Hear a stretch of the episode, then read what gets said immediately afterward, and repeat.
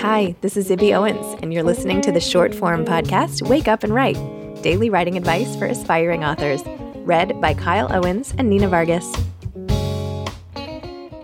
Hi, this is Nina Vargas, and today's writing advice comes from Katie Sise, a jewelry designer, television host, and the author of The Academy, The Pretty App, The Boyfriend App, and her most recent novel, Open House.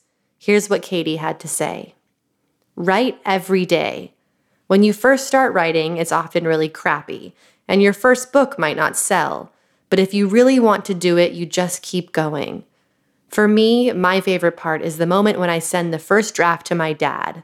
It's by far the best part. It doesn't get better than that day.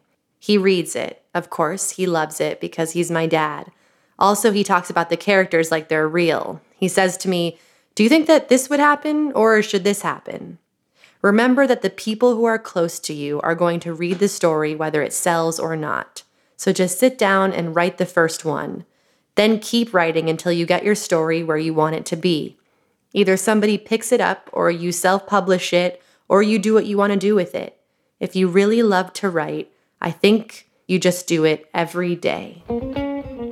Thanks for listening to Wake Up and Write, a Zibby Owens production. If you want to hear the whole episode with this author, head to the Moms Don't Have Time to Read Books podcast.